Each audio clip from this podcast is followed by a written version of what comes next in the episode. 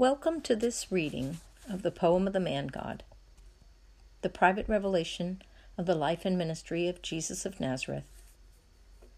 Now out of print, this five-volume set of books is a narration of the life of Jesus, which extends from the birth and childhood of the Virgin Mary through the public ministry of Jesus, his passion and resurrection, and closes with the Assumption into heaven.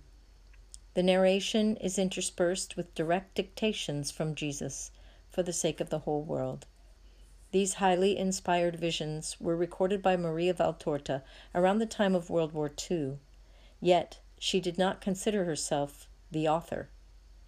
They were first published without her name shortly before her death, and only posthumously was her name added.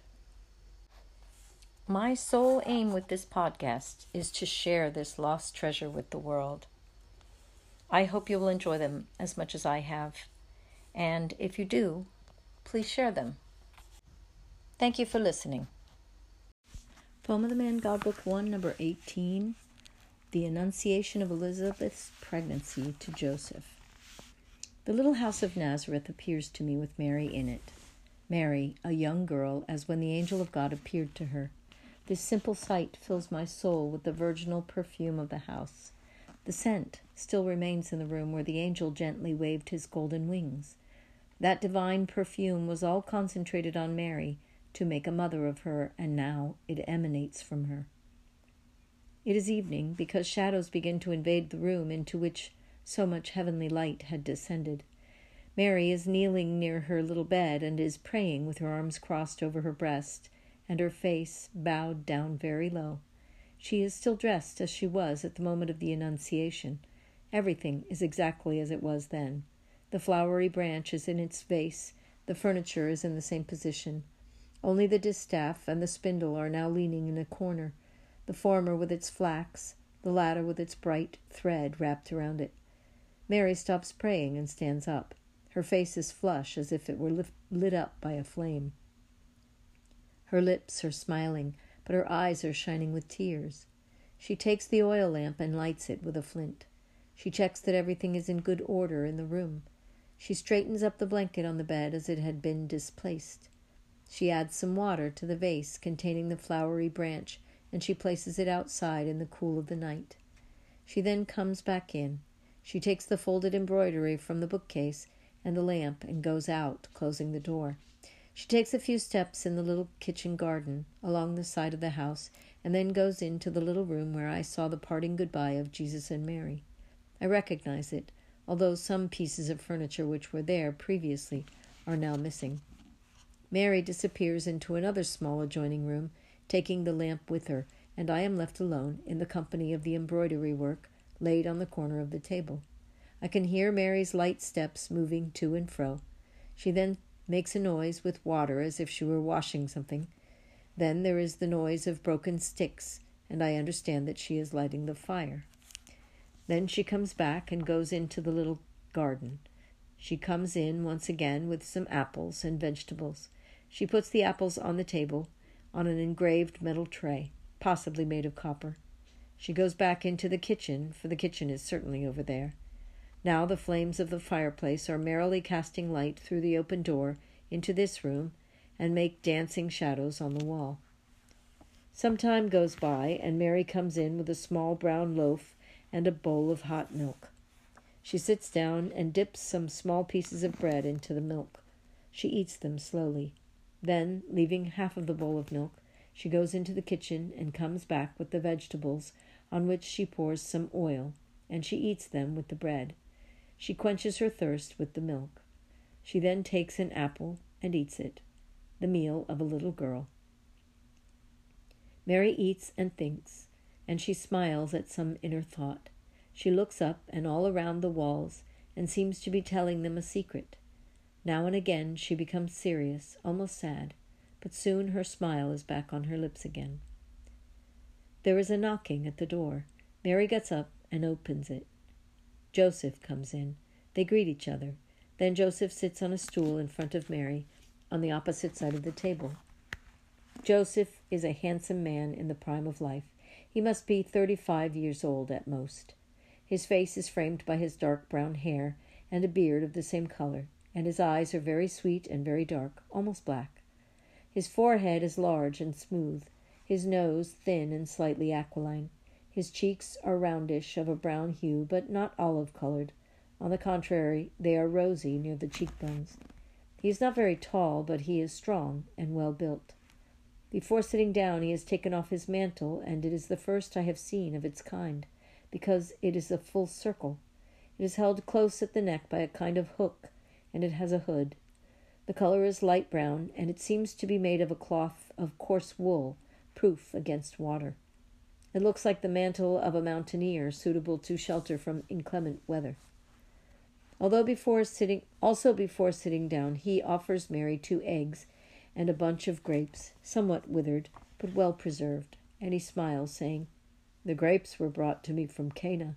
I was given the eggs by a centurion for some repair work I did to his cart.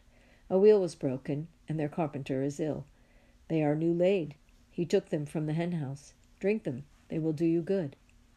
"Tomorrow, Joseph, I have just finished my meal." "But you can take the grapes. They are good, as sweet as honey. I carried them very carefully, so that they would not get spoiled. Eat them. There are plenty more. I'll bring them tomorrow in a little basket. I couldn't this evening, because I came straight from the centurion's house." "Well, then you have not had any supper yet?" "No, I haven't, but it does not matter." Mary gets up at once and goes into the kitchen, and she comes back with some milk, some olives, and cheese. "I have nothing else," she says. "Take an egg." But Joseph does not want it. The eggs are for Mary.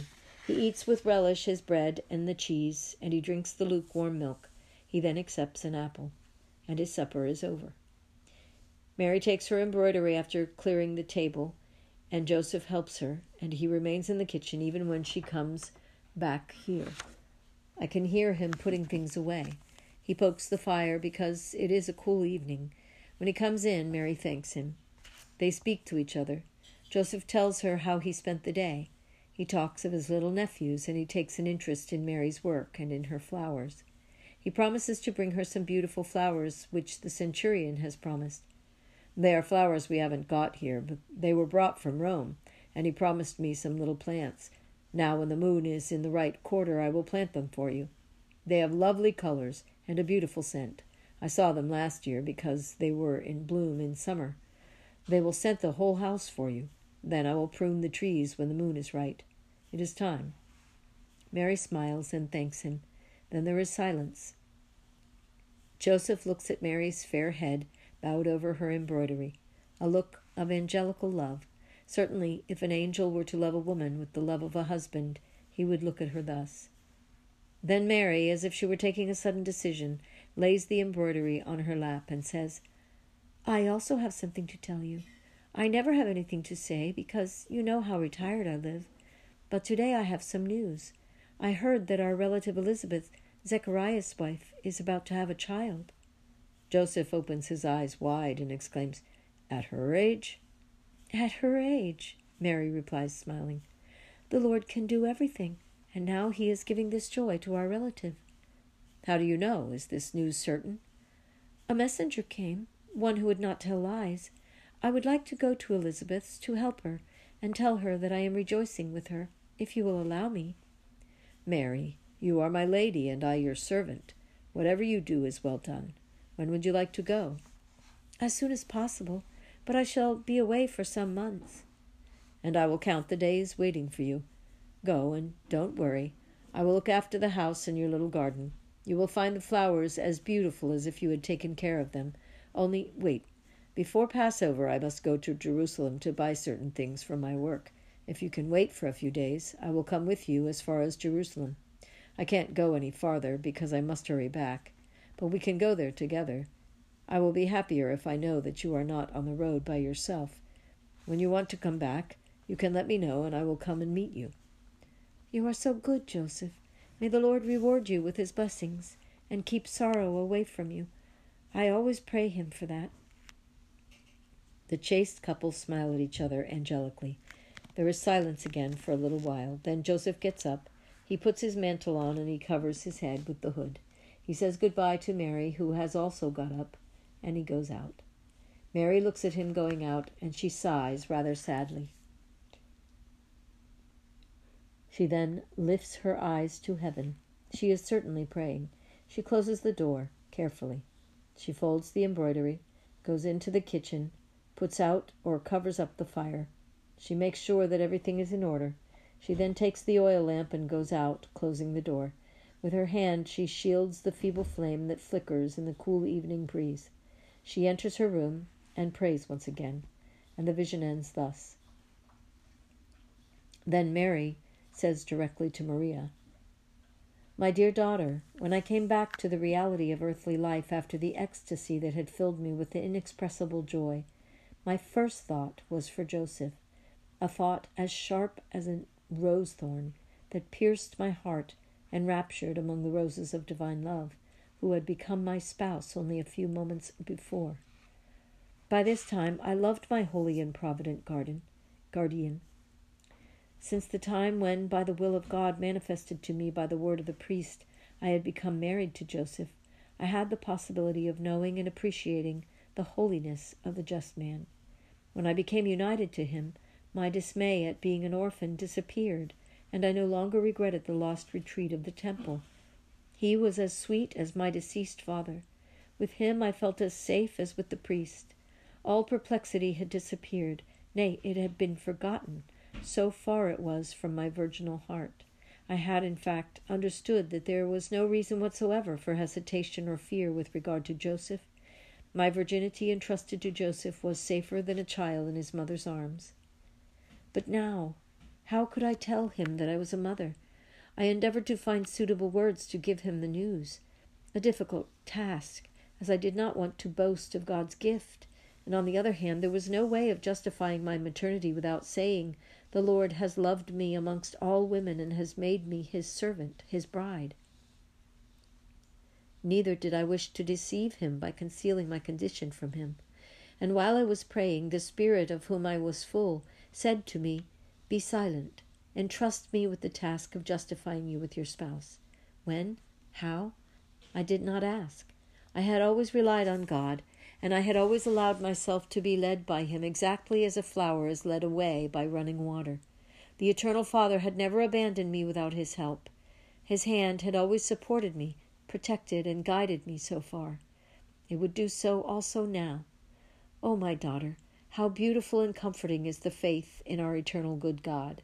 He holds us in his arms as in a cradle, like a boat.